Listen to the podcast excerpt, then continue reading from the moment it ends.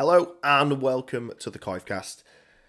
This one doesn't need much introduction, really. two hundred forty plus games, Super League Dream Team, Super League League Leader Shield winner, multiple finalist for the Castleford Tigers, an absolute legend of the club and possibly, possibly the greatest Australian to have ever donned the black and amber. You love him, I love him. I think you're going to love what you're going to hear over the next hour or so. Thank you so much to Grant Millington for giving us his time to join the COIFcast. You'll enjoy this, I'm sure you will. Let's just get straight into it. Enjoy.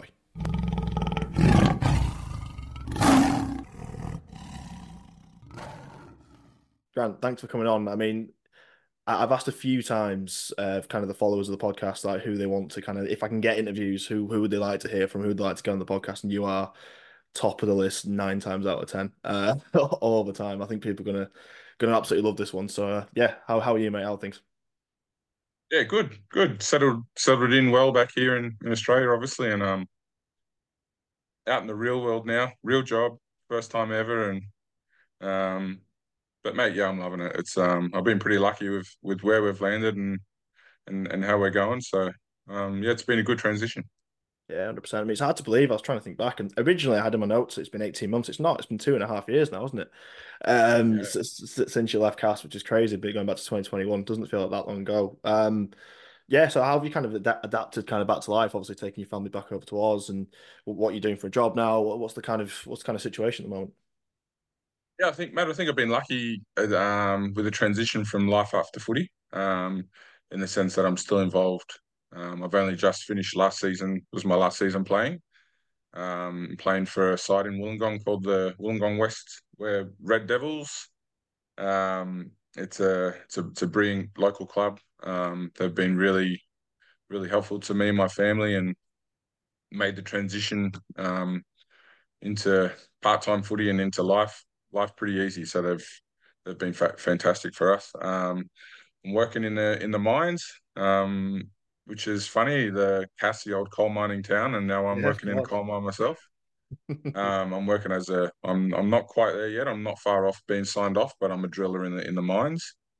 Um, so we go in and, and we drill through the coal seams and and extract all the gas to make it safe for for the the miners to come through and and take it all out. So, been a pretty big learning curve, as you'd imagine. Um, I work a night shift, which um. which took me a little bit to get used to, but it, it really fits in with the family now. I mean, put the kids can put the kids to bed at, at seven thirty, eight o'clock, and have an hour or so with the wife, and then head off to work, and I'm home. Sometimes I'm home just in time to walk walk them to school, and I'll wake up a little bit after they they get home. So I don't really miss any time with the family, and, it, and it's good. Um, Fridays are tough. Get home and try and stay awake the whole day so you can flip back over to nights, but can be a bit grumpy Fridays, but it is what it is. And um, and yeah, I've gone into coaching now, so um, I'm an, I'm assisting our coach at at West. Um, uh, this is my first, obviously, been only been doing it for a couple of weeks, but I've learned so much already. There's there's a there's a lot to like. It's so easy to like a skill that I would do a thousand times over, and it's ingrained in me that to then coach it and explain it and break it down without using too many words. It's mm. is um it's it's, it's interesting to adapt, but um, mate, I've enjoyed, I'm enjoying it, and, and I've enjoyed the transition back. The family are, are really good. The kids adapted so quickly. Um, um, going into new schools, they went to a few new schools to start with, but until we landed here in Wollongong, and um, but mate, it's just great to be home and, and around the family. That's brilliant to hear, mate. Brilliant to hear that the transition's been good. Um, and yeah, it's such a funny little coincidence, yeah, the mining thing. And I mean, at my house yeah. where I'm currently sat is built on the, the old the old pit here in Castleford. So it's uh, yeah, crazy little uh, coincidence, I guess, there. But yeah, brilliant to hear all that, and uh, brilliant to hear you back in coach. Oh, going into coach as well. Is that something you want to take to, to kind of the next levels and kind of see how see how kind of far you go coaching, or are you happy to just, just kind of be a thing to kind of keep your foot in the door? Um, it's, yeah, it's a strange. It's, possibly, it's not. I wouldn't rule it out, but it's um. You know, I got a good job. Um, yeah, it's it's providing for the family, and um, made it. I don't know how far I'd like to take it. I think I'll always be involved in it in, in some way. Um, I was talking to uh, Jordan Rankin, who's um, who was at, at Cas a couple of years ago. He's coaching at Para, Right. Um, he's he's doing the twenties there. He asked me if I'd like to go and give him a hand there. But, um, you know, before I step into like a an N R L system, I'd like to try and take control of my own team at some point and and and learn my style and my way of coaching before I entered the system, you know, because I sort of felt like once you enter that system, that'd probably be your shot shot at it. So I've got a lot. I think I've got a lot to learn as learn coaching wise, even though I, I feel like I know the game pretty well, dealing with the players and and teaching those skills, I'd, I'd like to get my head around first. So if that was something I did, I'd probably like to be pretty patient with it and and and take take my time with it and make sure I'd be ready if I wanted to go that way. But um, mate, the environment that we've got at West is um is pretty good. So for now, I'm I'm pretty happy, pretty happy there. Even yeah. though I'm only assisting at the moment, in the long run, there, there might be an opportunity to to take over. So, um, but yeah, as I said, pretty happy with it at the moment. It's great to hear. It's great to hear. I mean, obviously, rugby league is it's going to be in your blood forever. I mean, just kind of going back to this kind of the start of the journey, I guess, for you. I mean, was it always kind of the dream uh, for you, kind of growing up? You know, obviously, big kind of rugby league area uh, from around about where you're where you're from, and not at all. I was um, I never made a rep like. Over here, you got all the like the local rep teams, and they play them from say at the under twelves all the way through. I never made one um, until I was about sixteen, fifteen, sixteen. I made um, I never made a local side, but I ended up making a, a state Catholic schoolboy side, and I sort of got picked up that way. Um, I never like I knew I was a, a decent player, but I never mm. thought I'd never entered my mind to to progress because I couldn't even make a local rep team. Um, and to be honest, at that age, I was probably felt like I was probably a better cricketer than I was a rugby league player. Um, and then, you know, as once I started making the schoolboy sides, I ended up getting an offer from the Roosters.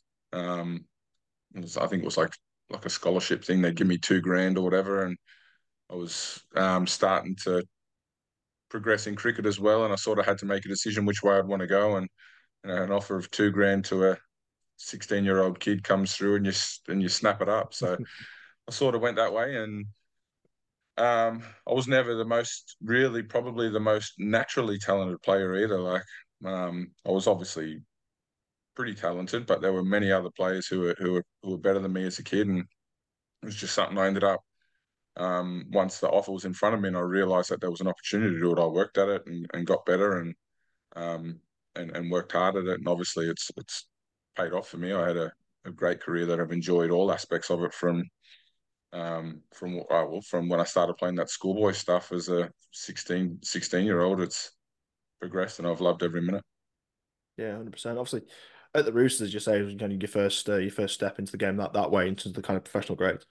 Um, but what kind of I'm obviously a huge club, arguably the biggest club in the world, and it's in the Roosters. I mean, what kind of characters were you around at that time, like around the club at that point, and what kind of influences did you kind of get as a young kid, do you think, kind of going through that Rooster system and then obviously later on uh, going on to Cronulla and, Cronulla and then Canterbury?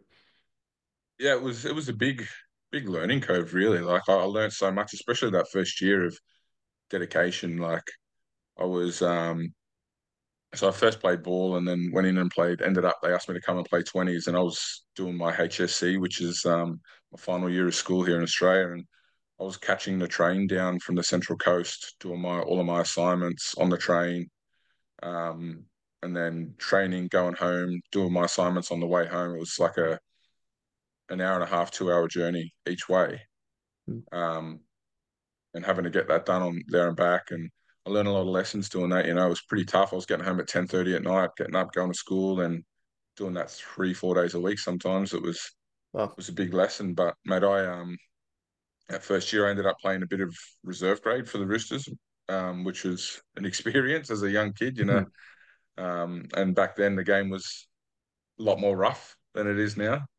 Um, you know, I, I remember my first reserve grade game, I tackled a bloke called Jamie Small, got my head in tight, rolled him on his back, and I thought, oh, this is easy. And then he just put one straight on my chin, and I was like a bit shocked from that. So it was a bit of an eye-opener. But, mate, I we... Um, I've still got plenty of mates. One of my best mates, Danny Williams, he's um, I started playing with him in, in that in that grade, and um, that that year we played under twenties. We won that undefeated. I um, ended up coming in there, and there was a lot of lot of brilliant players in there. Jamie Sowards, um, you know, he's probably the most notable that went on from that that side.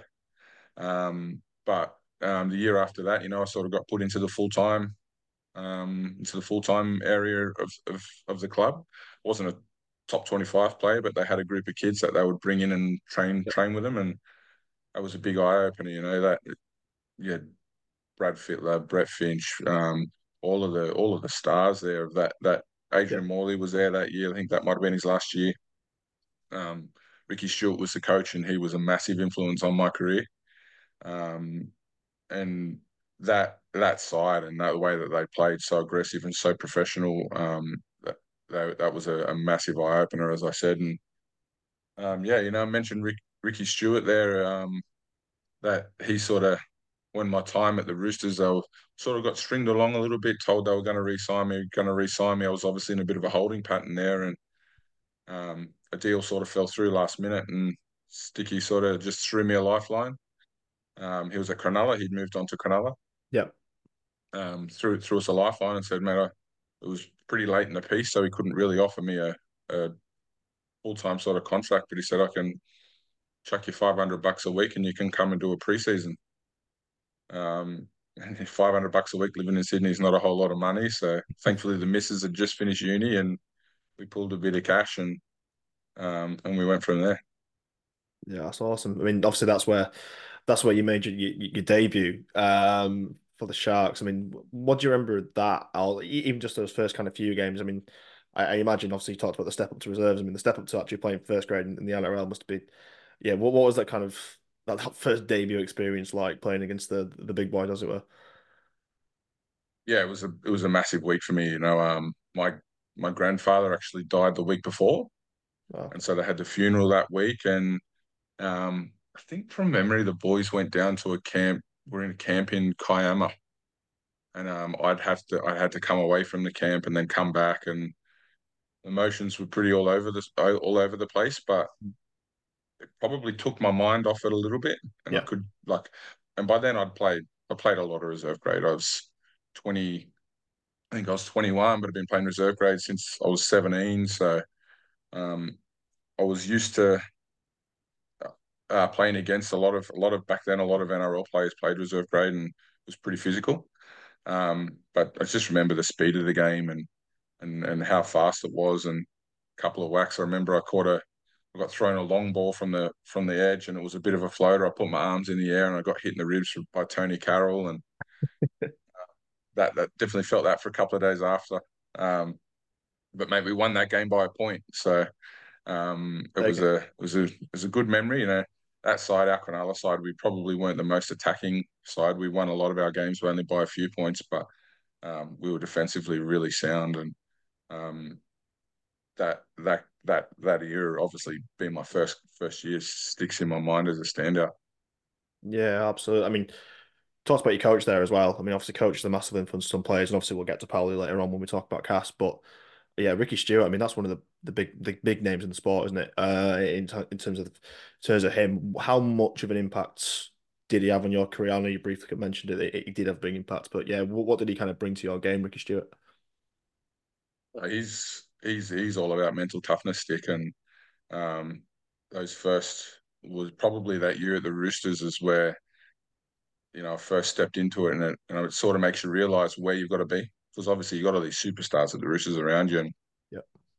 your job as a kid is to just try and stick with them and learn as much as possible. And like I remember our first first year, like we we just do hundreds, hundred meter runs, and it was just like non-stop. Stupid, like it was insane. It was full on, um, and it's just a after a certain amount of them, you're not going to get any too much more fitness out of it. It's all mental. It's just get through that battle and and keep turning up. And um, he taught like he, he engraved that into us, uh, like rugby wise, but um, to give us to give me the chance. Like there's a few guys at West that I'm coaching now that probably should have played N R L. Like then they're just local. There's some such good players there, and mm. I feel like all they needed is one person to see something in and believe in them. And I yeah. think Pop Sticky was probably that guy for me. Like, um, without that that lifeline that he threw me to go to Cronulla for that that five hundred bucks a week, I would have just probably ended up getting a job, and and it would have never happened. But you know, he sort of he's obviously given me an opportunity, and for me, it was um, then my turn. Is I've been given the opportunity. I got to take it, and I suppose that's what I did. I when I went there, I, I think it was a six week. It was only a six week contract, um, oh. and then they've obviously extended me after the six weeks for another six weeks, and then, then later on in the year, I ended up. I think I played seven first grade games that year, so. It's just the persistence and, and seeing that this is probably my last chance, and um, and I had to do everything I could. But Sticky was the bloke who gave it to me, so without him, I probably wouldn't have been able to achieve anything I did in the game. Well, on behalf on behalf of Cas fans everywhere, I'd like to thank Ricky Stewart yeah, for, that, for that for that lifeline he threw you. That's for sure. Um, we'll skip forward a, a little bit then. Obviously, we get to kind of twenty eleven where. We're at yeah. the point where um the, the move might happen. Obviously, I'm presumably you're, you're at the Dogs at this point. What what kind of how did it actually kind of come about, the move to kind of come to Cas, and you know from the kind of the moment you thought you were moving on from Canterbury? Kind of talk us through how that kind of came about.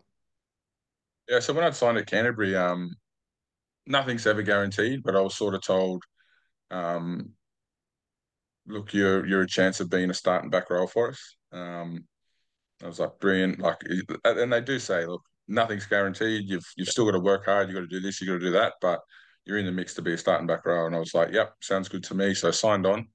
And then two weeks later, they'd signed Big Frank Pritchard as an edge back rower. So I was like, there's a fair bit of work to do there to knock an international out. So, Matt, I just went there and, and tried to work hard. We had a brilliant reserve grade side there as well. I played most of the year in reserve grade. Um, played, I think I played seven or eight games of first grade, which was an honour because Canterbury's such a brilliant club as well.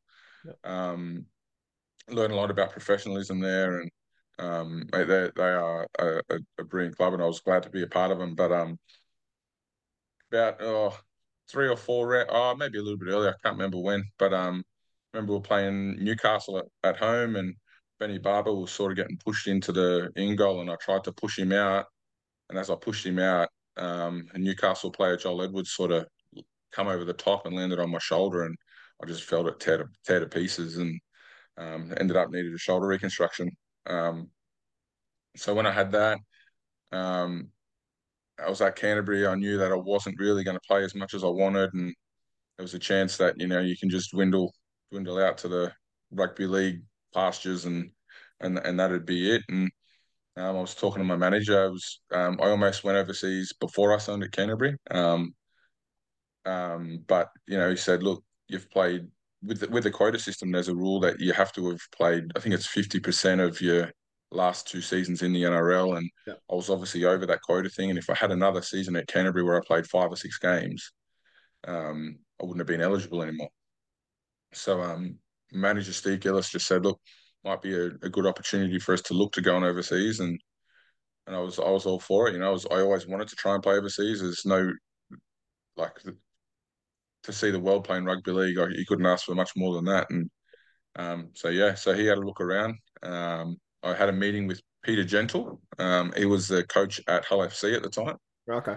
Um, I was very, very close to signing there, but they had Sam Obst, who was um, still on on their roster that they were, he said, that he's likely going to move on. And once he moves on, we'll be able to sign you because they had, um, they'd filled their quota. And then Cas came along and spoke to Pete, and he said, look, I don't know if it's going to happen. You might as well take the contract that's in front of you. And I took it, and um, and the rest is history. Absolutely. Absolutely. I mean, I guess, so jog memory, but it'll have been Ian Millward, right? That was the Ian Millward season. Yeah. Over. Yeah. A, a year, it a year, when, a know, year like... we, it's a year we kind of try and put to the back of our minds a little bit as Cas fans. Because, yeah. But um, yeah, it's, I mean, Basil's probably not the, and then it's kind of revered around Cas nowadays. But I mean, the fact he was obviously brought you over is probably his probably his greatest achievement as a Cas coach, to be fair. Yeah, look, ev everyone has different opinions on stuff, and I think Basil was a brilliant bloke, but obviously it didn't work out for us on the field in in, in that while while he was there. And um, but yeah, I think he signed me, he signed Jake Webster. I think I'm pretty sure did he bring Shenny back as well? I think he might have signed Shenny to come back. Um, yeah, he must have because. Shenny was there when Basil was there, so mm. you know if he, if anything, Cas fans can ask. Like yeah. I think that those two fellas as well have been pretty special over one hundred percent. Over our time there. So yeah, but you know it's all history, and we moved on, and as you said, and it's um and we had a pretty pretty good era after that.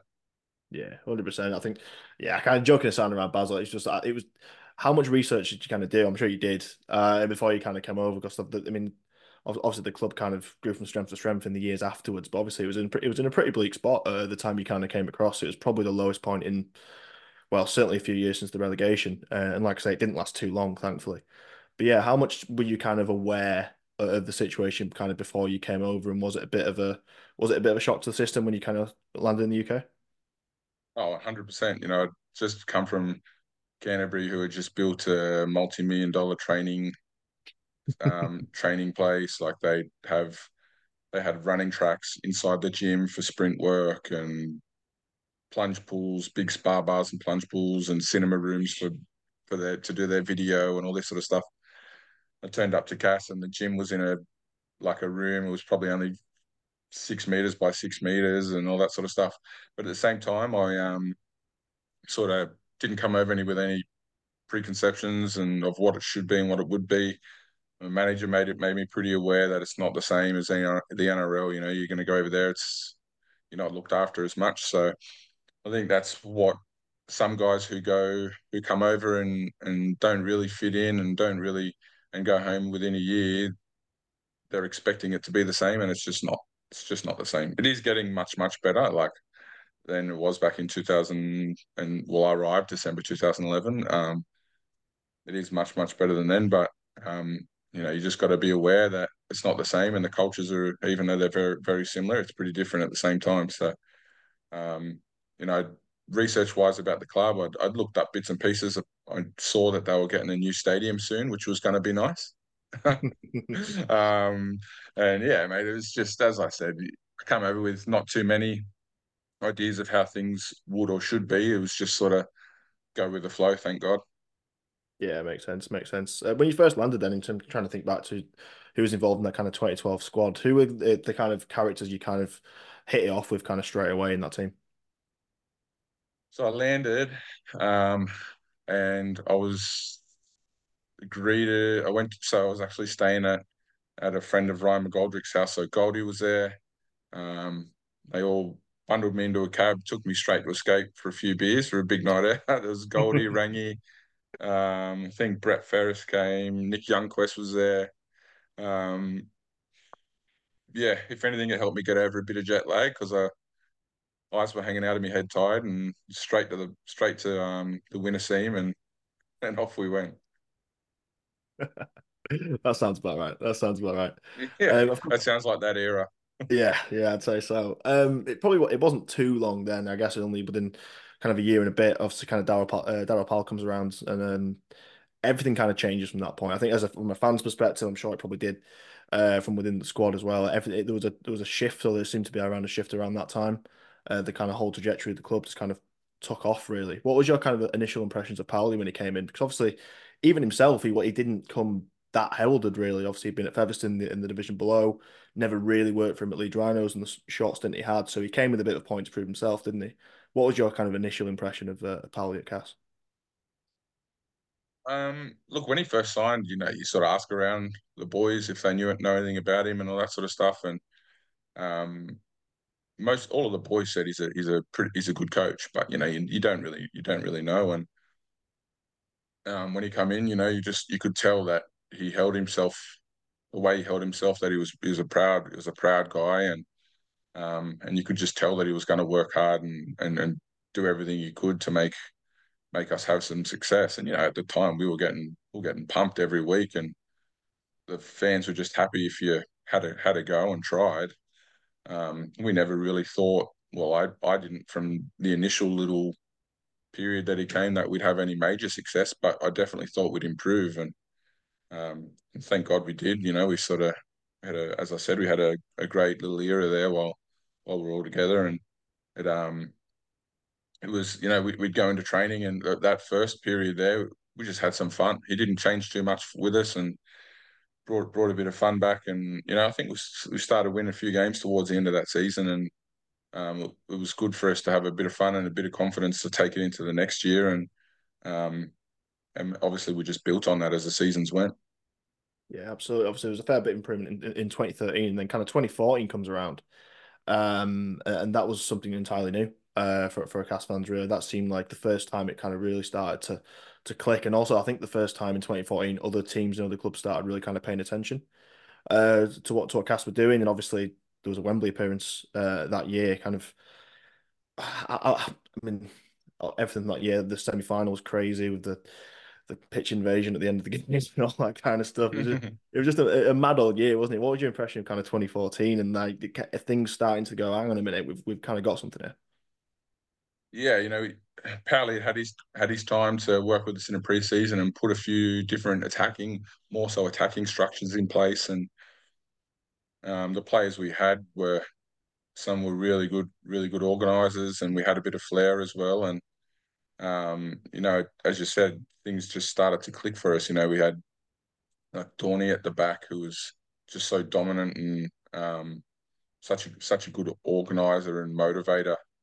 Um, and then you had yeah, strike on the edges, Shenny and Webbo, and um, our pack was pretty good. We we had a pretty skillful pack, and I think that's what we sort of built ourselves on. Like that's when we started to play pretty attractive footy, you know. I think that's when we started to become everyone's sort of second second team, and um, it was great to be a part of. Like we could, we still probably weren't the best team in the comp. Obviously, we weren't, but we um we could we could beat anyone on our day. And if if we played well and they were a little bit off, you know, we'd we'd give them all a really good shake. And um, you know, that's where the feeling of um, you know, we we, we got.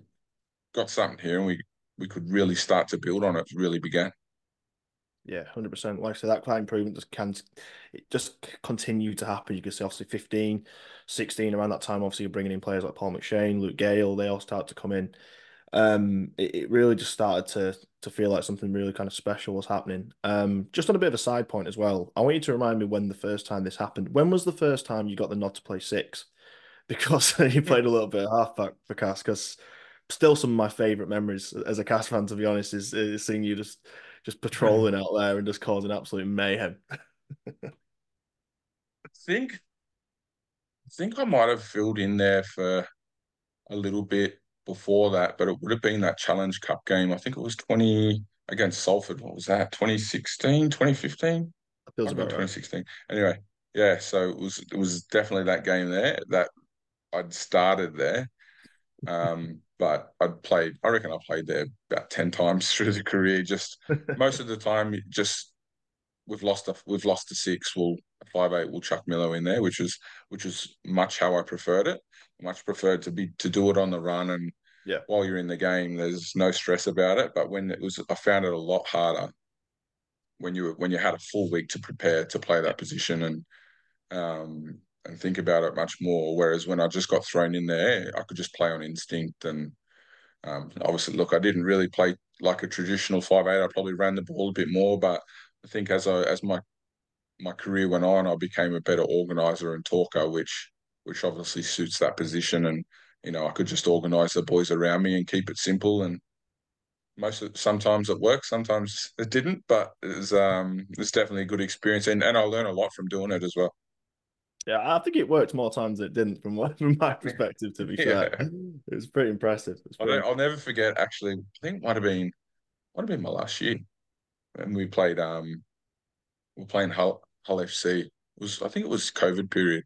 Played Hull F C and I ended up at six, and um Jake Connor, as he always does, he was into me, he was tearing shreds. When are you gonna retire, you old bastard, all this sort of stuff. And I'd scored a try, I played all right at six, and we were ahead. And then I said, mate, I'm thirty-five years old, I'm a front player, I'm playing six, and I'm playing better than you. And in the next five minutes, he chipped and chased and won him the game and shut me right up. Awesome, awesome. So, I mean, yeah, he can talk, so he's got the talent to back it up. I quite didn't. Just on that, I mean, obviously, Connor's one of those. In terms of players you kind of played against, Uh, in, in Super League, who are your? Uh, it's a weird one to say, kind of favorite players to play against, because they're probably not your favorite when you're playing against them, if that makes yeah. sense. But yeah, who are the players you kind of remember kind of most fondly? Uh, I, I guess from your time over in Super League. Um, I wouldn't say players. I like. I would say teams. I just we just I just love playing against Leeds. Like, yeah. Um, you always sort of just grow another level, you know. All of that, all of that team in most of the era that we were there, and they were just so good. You you, you knew you had to be on, and like a, you should always be on. But when you've got that little bit of a rivalry on top of it, it, it makes it just makes it that little bit more special. And um, mate, we used to we used to love playing Leeds. Like most of the time, they were a better side than us, but we probably won more times than we should have, and um, there's some fantastic memories at home and and playing. We used to I used to love playing at Headingley as well. Such a such a great ground, and the Cas fans would always travel in numbers there and and be really vocal, and got such good memories playing there. Yeah, yeah, absolutely. I was at most of those away games, and it was yeah, just yeah. especially during, during that period, kind of twenty fourteen to kind of twenty eighteen, twenty nineteen, really that kind of five six years. There's a lot of wins over there, and there was some pretty special moments. Yeah, for sure. Yeah, loved it, loved it. I mean, obviously right in the middle of that period is is twenty seventeen, and obviously I'm sure you're asked about it quite a bit, and certainly were at the time. It was obviously a very, very special time for us as Cas fans, and obviously you, you as a player as well. Obviously you were in the Dream Team that year, you were the best prop in the Super League. Um, I, I mean, most Cas fans would agree with me that you, you kind of aged like a fine wine, to be fair, and you had, you had a fair bit of good rugby after twenty seventeen as well. Um, but would you say that's the best rugby you played personally, uh, or was it just more a matter of just the team was just that good in twenty seventeen? I think that that side complemented each other so well that we made everyone made each other better. Um, obviously, yeah, personally, that was probably my best my best year. Um, I think I had a few good years around that, either side of that as well. But um, the way Macca played that year complemented me, gave me a bit of space to do what I wanted to do. I think what I did gave Gailey a bit of space, and then what he did and Benny Roberts did, like it, it just sort of filters out, you know. And um, the structure that we had um, was just so effective, and then also the freedom that we had within that to be creative and and and to put plays on that we've thought about and and and wanted to implement and try to training. It all it all just come together, you know. And you have fun when you're doing that. You're trying things, and some things work, some things don't, and you can just and just change things up. And Um, but yeah, mate, it was such a fantastic year, and um, so it's probably my most favourite memory and my worst memory at the same time that year, you know, because we were so dominant and yeah. and had so much fun throughout the year. But ending on that note is something that I want to forget, and I've never watched the, the, that game, and I probably Me never neither. will. Me neither. Yeah, good. I mean. Yeah, I mean, I had the pleasure, to be fair, of uh, obviously Danny Maguire's now in his assistant coach uh, yeah. at the club. I, I had the ch a chance to speak to him last week, and I, I did tell him that I'd, I've never watched it back, and it's all his fault. And he, he, he owes all the big apology for that. But um, yeah, it, it was, I guess, bittersweet. I think I, I still think more sweet that year. I mean, for sure. I mean, how good we were, and you know how how early in the year from I'm talking about. I don't know if it's pre-season or kind of early weeks. Did did the camp just feel? We've got it this year. This is very this... early. So we had our we had our trip away in pre-season. Uh, we went to Lanzarote, and it just felt different, and it just felt special. Um, off the field, the boys were always together. The boys were. We we'd go for if we had an opportunity, we'd go for a beer, we'd go for a coffee, we'd go for a meal, um, and then. I think like it's, it's very much translated to on the field. You know, there's not only the way we attacked, but the way we defended. There was that desperation to, if your mate missed a tackle, you clean it up for him. And um, and the coaching staff were all a part of that too. You know, you wanted to work for them, and it was just um sort of the perfect storm for us that year. And as I said, everyone complimented everyone else, and I don't think it's that often that you you well, it's obviously not that often that you sort of get that from from every every position all the way through. And Um, anyone who came into the side as well, they they sort of they they slotted straight in and knew their role and did their bit, and it and it just worked. It just worked perfectly. Yeah, one hundred percent. Um, we're not going to go over Old Trafford, don't worry. Uh, I don't want to do that myself. Mm-hmm. Um, I will talk about the semi final though, because I mean it was an unbelievable night. I think I think all involved. What what are your memories, and you know, just kind of talk me through that night? I mean, in terms of special nights at Weldon Road, it probably doesn't get better than that, to be fair, I think. And yeah, I mean, the League Leader Shield now is pretty special as well against Wakefield, but that yeah. semi-final just just just taught me through that night. Oh, was that the, was that the night Gailey had that had the surgery? Was that that year? That was a little bit earlier on, yeah. Yeah, earlier on, yeah. Yeah. Um, so that man, that night, I just remember, um, you know, the main thing I remember is how loud it was at the end of the game. Like, yeah. We didn't really play that well. Um, and it was just so loud. And to be honest, it was, I had this strange feeling of relief more than anything. Um, more, like, obviously I was excited, but the initial one, there was excitement, which turned very quickly into relief and then nervousness. um, I don't often get nervous, but like, I was like, this is it. This is our chance. Obviously that went away, and, um, and I sort of flipped my thinking of just got to get through the next game, like, and, and, and play it well, obviously, but it's like, I, you know, and I'll be honest with you in a minute. I'll, I'll tell you about something. Um, that, that game, yeah, man, it was, I'll never forget that, that, um, just the, the noise from the Cas fans, and because it's such a proud rugby, rugby, rugby area. And for what, what we did for a little, a little team in, well, there you go, small, t- small town in Wakefield, it's pretty, it's pretty crazy. You know, it's when you think back of, of what we did, and we didn't really have the superstars and, and all that sort of stuff. We were just such a great team, but it was a little thing like, so talking about um, Old Trafford's one thing I probably regret about that is like, you know, I, I, a lot of people had said, you know,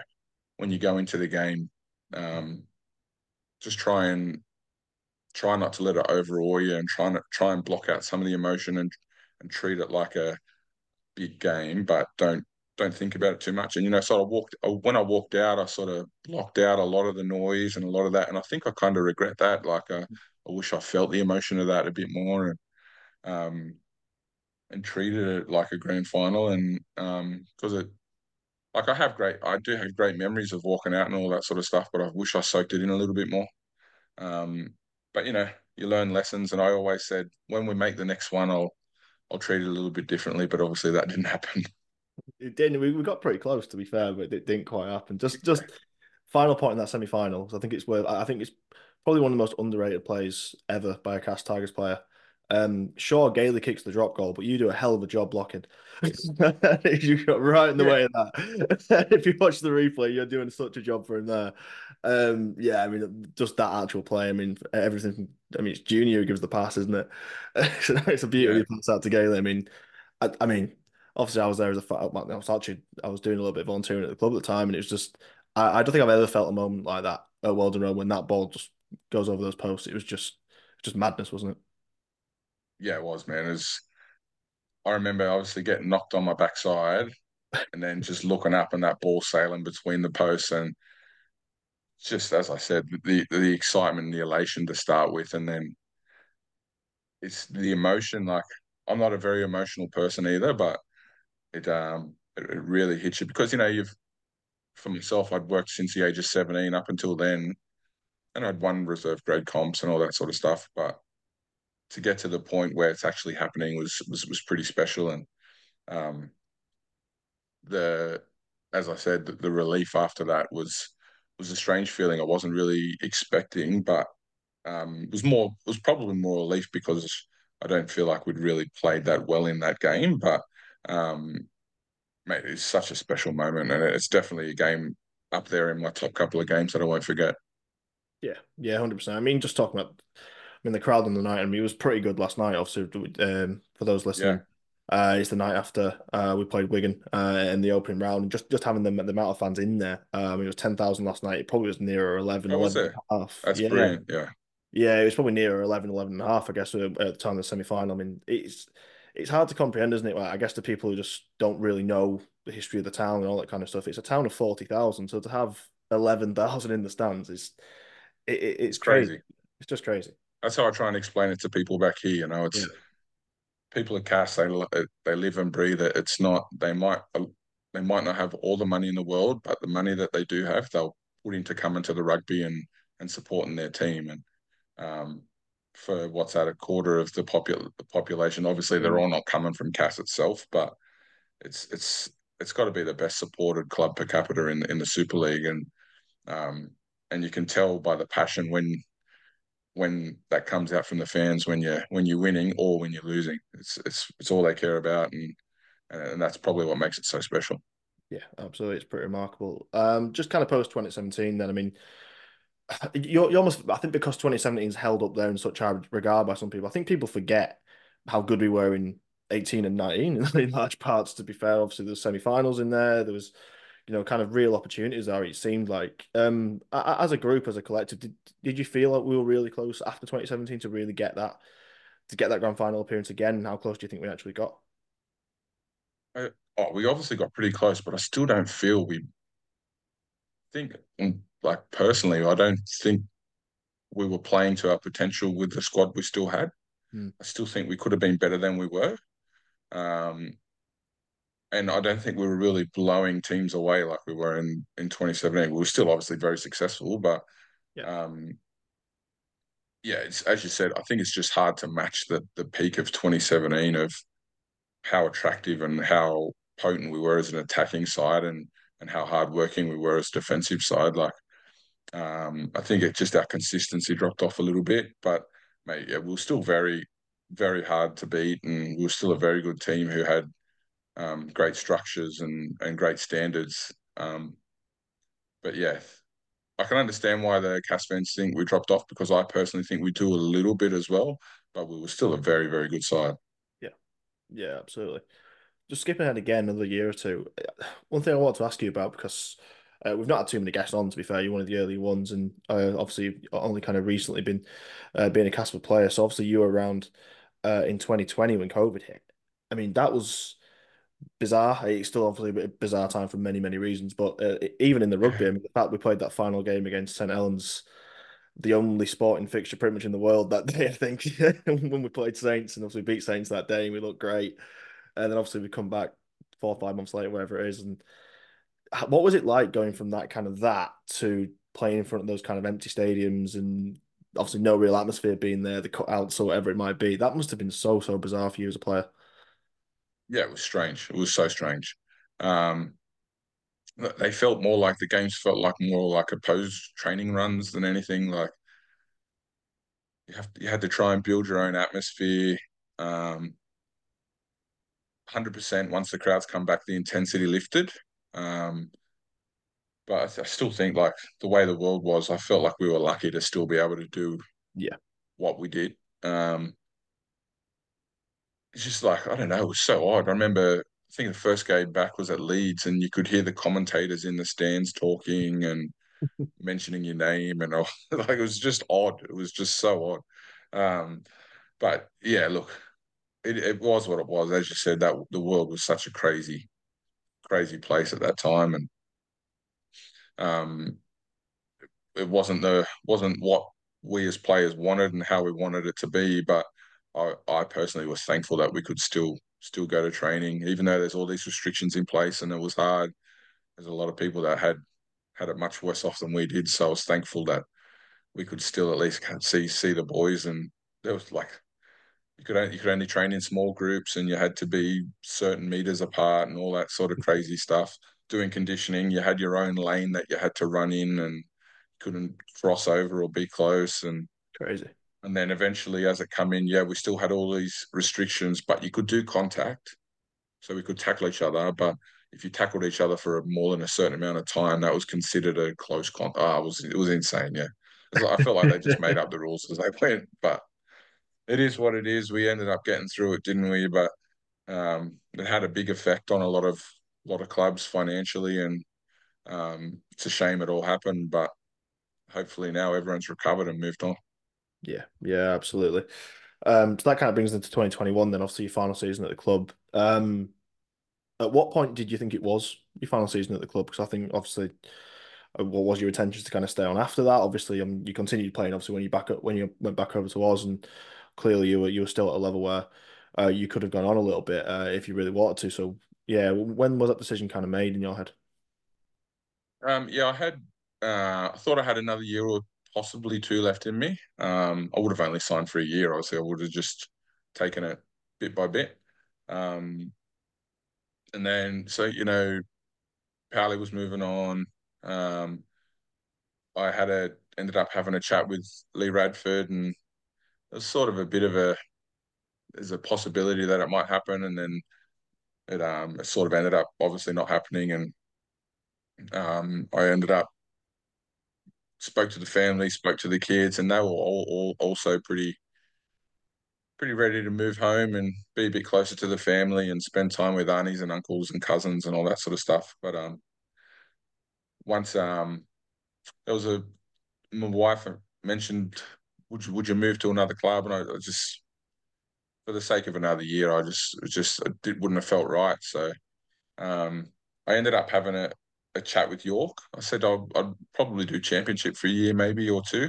I went and um, had a chat with York, and that looked like such a fantastic club. And um, they they sort of were willing to provide sort of stuff for the next stage of my life. Like they could have, they had um, ties with York Uni and that sort of stuff there, but after having a chat to the kids and that, you know, it was just it was just time to move home. You know, we'd been there for for a long time, and the kids sort of not suffered, but they didn't have their family and have their cousins and aunties and uncles to be around and and and grow proper relationships with. So it was the right time for us to move home, and you know, I'm glad we did. We landed in a good spot. We landed landed a, a pretty good job, and um, we're not too far from the wife's parents. They're about forty-five minutes to an hour away, which isn't far for Australian standards.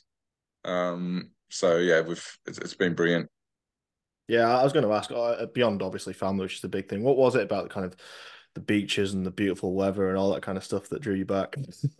Oh, it's horrible. It's absolutely horrible here. You know, we're in a, we're in a great spot in um, southern southern Wollongong area called Shell Harbour. You know, it's five minutes to the beach, five minutes to the shopping centres, fifteen minutes to work. It's It's just a, it's a real good spot. Um, and, you know, we're lucky. I've Jai, I've got Jai Hitchcocks is working with us in our crew. He's right. Playing at West. Um, Fecky, Sasai Fecky's come back, and we got a we got a couple of games out of him. He played a year with us. um, he's working with us as well. So, um, yeah, it's a, it's a good community down here. And, you know, it's you step into a rugby league team, it's it's um it's a, a ready ready-made group of mates and Um, all that sort of stuff. But yeah, it's a, it's a great area to live in, and, and and we're pretty thankful that we've landed here.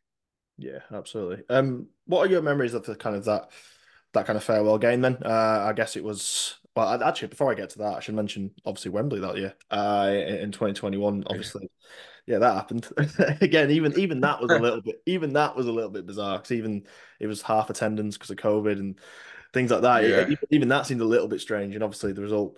Uh, sadly didn't go our, our way on the day, but yeah, I mean, so, so nearly kind of capping off what, what was an incredible Tigers career with, with with that elusive trophy, which would have been amazing. But even so, you know, to get the opportunity to go to Wembley again, um, yeah, how was that day? Yeah, that was pretty special. You know, like I was so worried. So two thousand fourteen, I'd missed that Wembley appearance with a um, I'd done my knee, I'd done a medial ligament. And then um, earlier in the year, in in like in, in my last season there, I'd done the exact same injury. Yeah, and I was worried history was going to repeat itself, but thankfully we had a bit of time. Um, probably come back still a little bit underdone, but as I was was wasn't going to miss that. If Powley was willing to select me, you know, I'd um trained as hard as I could off beat, and that. But there's there's nothing like running and wrestling and to get you fit. So I played, um, I think it was Salford the week before, just to make sure I could get through that before we played played at Wembley, and um, thankfully it all went well. Um, such a good experience to to play in that game. You know, I knew that fitness fitness wise, I wasn't yeah in peak condition, but I was just going to do everything I could and tried to. I remember kick off.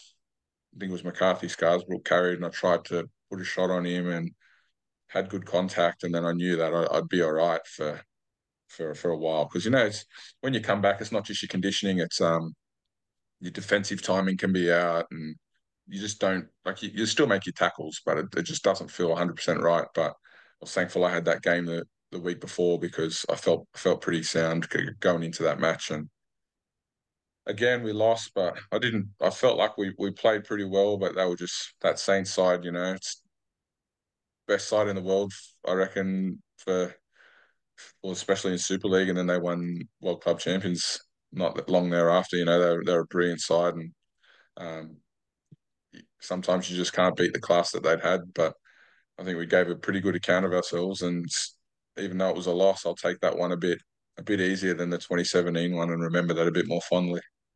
Yeah, yeah, absolutely. I think as fans as well, I think that's one you can kind of look back on as, as fondly as you can uh, in terms of a loss. I mean, like, like I said, in terms of the pride of the club and all that kind of stuff, it's just to see Cass walk out Wembley is, is an unbelievable thing. Certainly in British culture and sporting culture, to walk out Wembley is such a special uh, a special thing. And yeah, I mean, it wasn't a bad account of ourselves in the day. I mean, Niall got the Lance Todd, didn't he? He won man of the match. Yeah, that's is, right. For a losing side is unheard of, really. Pretty rare, yeah. It's a special, special achievement, yeah.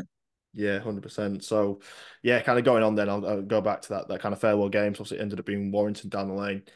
Um, it, it was a, a weird night in a way. It was so emotional on, on the terraces. I was there. Obviously, it wasn't just yourself. Obviously, it was Shenny and uh, and Powell and a, a bunch of players uh, kind of moving on. Yeah. Um, yeah, what are your memories of that kind of final, that final bow? Where, where you scored, I believe, as well. I believe you, you did get a try. Yeah, I did. There, yeah. I don't get many, but it's nice to get one then. Uh, man, that was such a weird whole week for me. Like, I very nearly didn't play, um so obviously we, we knew we we're moving back to Australia. I was packing up the house um early in the week on the on the previous weekend, and I had a, a weights rack that I was sort of we were bringing home that I was sort of trying to undo. Oh no. And I had a couldn't couldn't get the the nut and the bolt off, and I was like, undid it.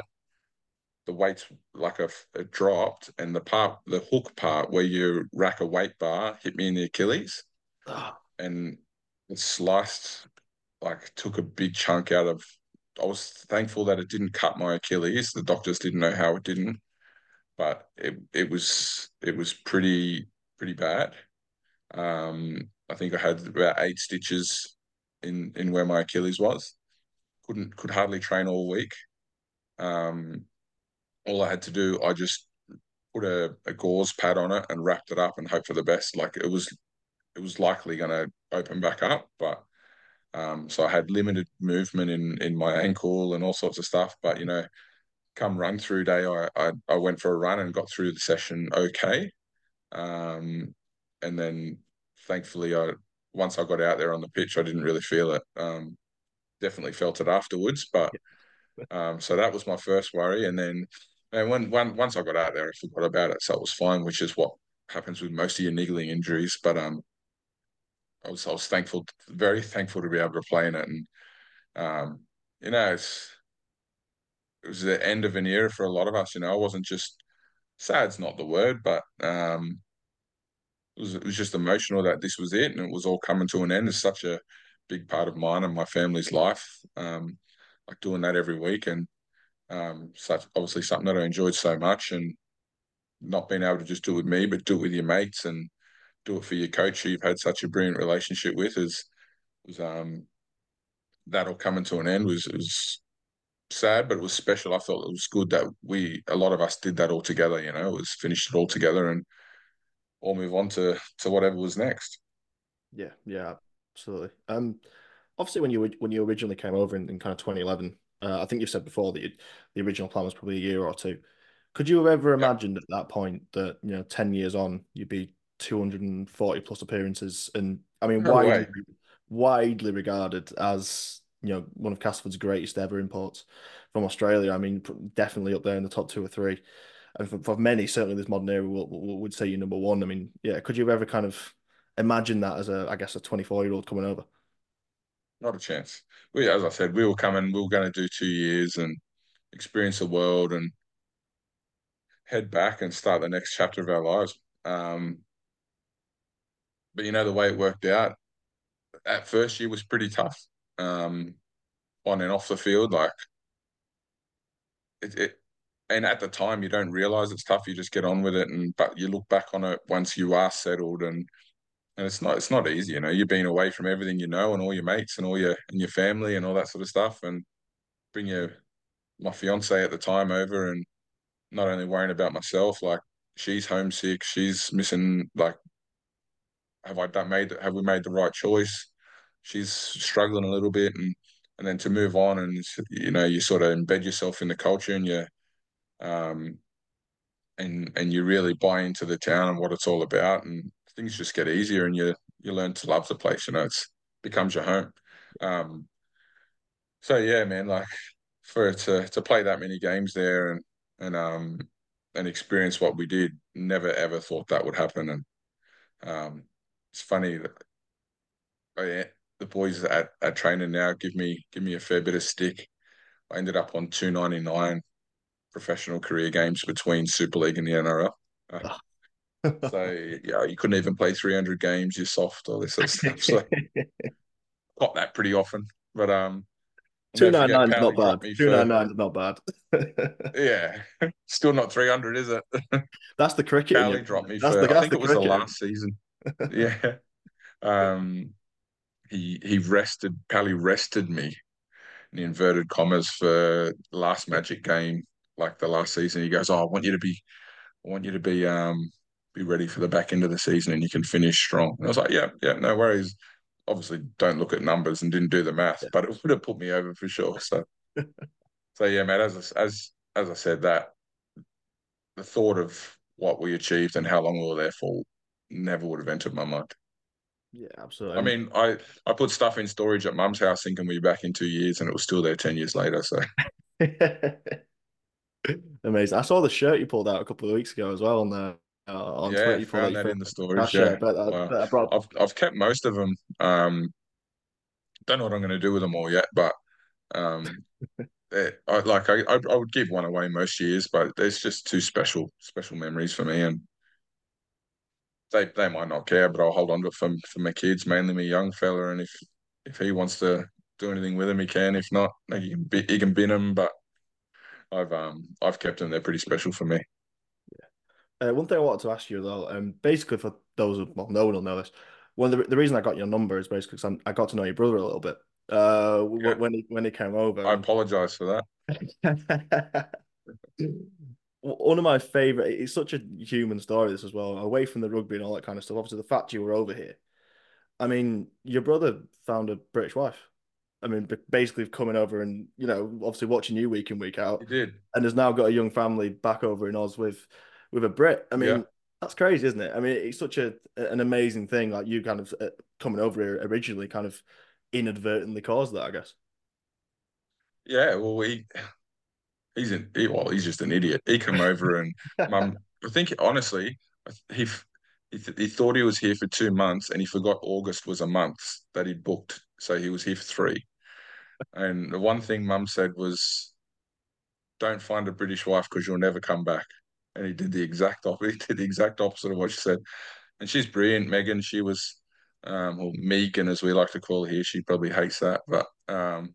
She was um, working for Leeds Rhinos, unfortunately. She's a big Leeds fan, and um, she, she obviously he obviously found something that that he that he that he liked in her, and she's she's brilliant. She's probably the first girlfriend that kept him in check.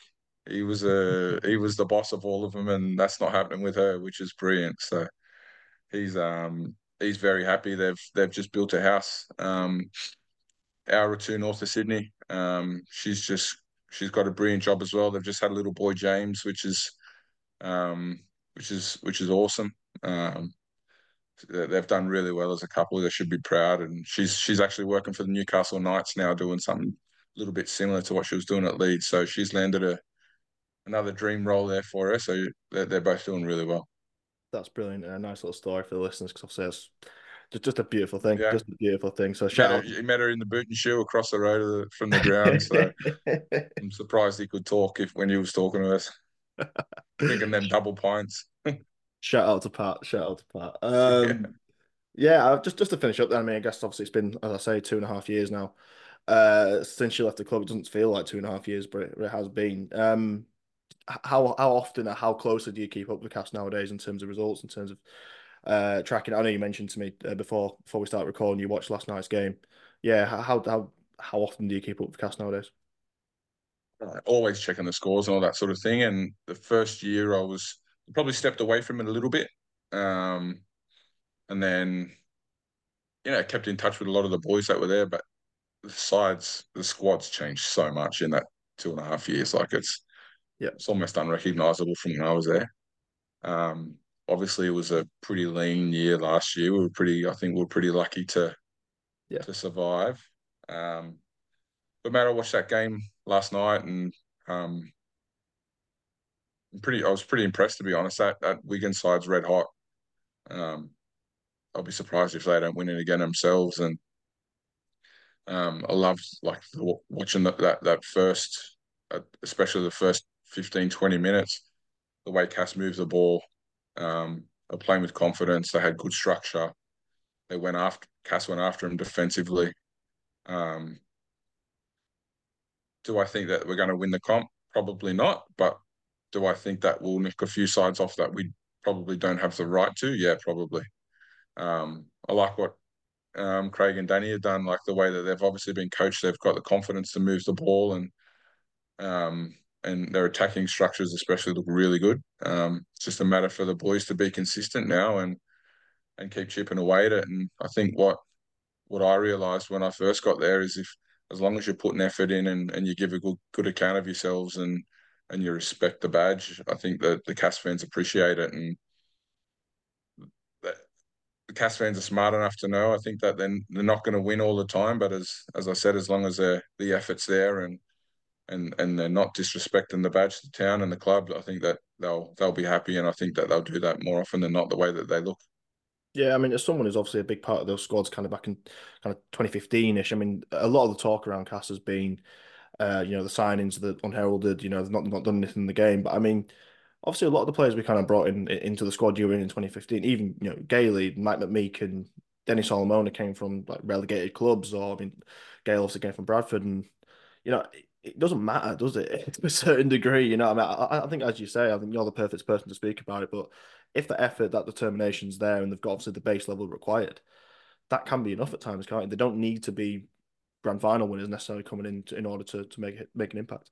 No, you, you build you build a you build a squad who's capable of doing that on effort, and you know you sign people with, especially when like that era you were talking there, you're almost signing people with something to prove, and those are the type of players who are who are gonna give you the effort and gonna give you, if they've got the right attitude and want to prove that that they're capable and that they're they're the best. Um, you know, they've signed a couple of guys over here from the lower grade grades in Australia. They're going to go over there and and and and just do their best because they've been given an opportunity that they couldn't find here. Yeah. Um, mate, I watched them last night and I th I thought they were all pretty impressive and um, excited about the squad. I probably wouldn't say that, but I'm excited the way that the squad's heading. You know, you you you've got to start somewhere. You build that base, and then you can, which is what we did. We we had a a pretty solid base, and then every year we added one or two players, and it's sort of all come together. And um, mate, it's, it's it's moving in the right direction, which is all which is all that you can ask for. And I think off the field as well, um, the the clubs, they might not be putting all the money that they can into into the squad at the moment, but they're trying to build the facilities and the backroom sort of side of things, so you can be the club in the future that can. Um, That can attract the big name players and all that sort of stuff. So you got to get the grassroots of the club done first, and then and then and then you can improve. You know, um, when I when I first started, there wasn't much grassroots there, and we slowly built to a point where we could we could build a good squad. But I think the club's got to progress again before before really that that we can compete at the top on on the field. So get get those bits done first, and hopefully in the next three, four, five years, we'll um we'll see another Cas side that's up there competing for trophies. Couldn't agree more. Couldn't agree more. Um, oh, I know you were back over in the U K last year. Is that right? Did you come back over for a little bit? Yeah. So when we when we moved back to Australia, uh, Eddie had cancelled our flights on two days' notice. We had three kids, packed up the house, sent it all away. We had nothing, and they didn't give us a refund. They gave us credit. So we had to buy new flights and do all that. So the credits were going to expire. So we just went, I'm not letting them have it for free. So we just oh, come no. back for a long trip for two weeks. We um did a week back in Cas and saw saw as many people as we could. And to those who we didn't get around to seeing, apologize. We apologized, but it was just a whirlwind trip. And then we went and did four or five days in Portugal just to to relax and have a bit of time off and relax away from work and straight back into into the real world. Absolutely. Well, if you do head back at any point uh, over the next few years, I mean, thank you so much for doing this. Give me a shout. I'll buy you a beer. It's been it's been an absolute it's been an absolute pleasure to have you on. Absolutely, mate. Absolutely, it's been a pleasure to have you on. I'm sure people have absolutely loved listening to this. Um, you are a, a true fan favourite of the last uh, the last ten, twelve years. Um, a, a true legend of the game, mate, and true legend of the Tigers. So yeah, thank you so much for coming on. Awesome, mate. Thank you. Appreciate those words, and we'll definitely be back. Obviously, with the kids all being born there, that's a part of their lives that we want to um we want to make not well make them aware and appreciate where they're from. So. It's um we'll be back. Might not be in the next year or two, but save up some cash and we'll be back. Awesome. Thank you, mate. Appreciate it. So there we have it. Uh, I just want to be on record again. Thank you so much to Grant uh, for taking the time out to come onto the podcast and give us an hour of his time, as he explained at the top of the show. Uh, now working, now working in the mines, uh, doing night shifts and all that kind of stuff. So the the fact he was able to find time uh, to come on the podcast is is a brilliant thing, and I'm sure you'll agree. Uh, the last hour or so was very, very enjoyable. I absolutely loved that chat with Grant, and I'm sure uh, we'll try and get him on again at some point down the line. Thank you all for listening. I really hope you've enjoyed that. Follow us on social media at the COIFcast, uh, Twitter, Facebook, Instagram, wherever you do most of your business social media-wise. Do make sure you follow us on there. And let us know who else you want to hear on the podcast. No one's really off limits at this point. Um, everybody knows someone in Rugby League. There's a way to make things happen. So if there's any particular guests you want to get on the podcast, do let me know over on the social media channels. Thanks once again, and we'll see you next time. Coif.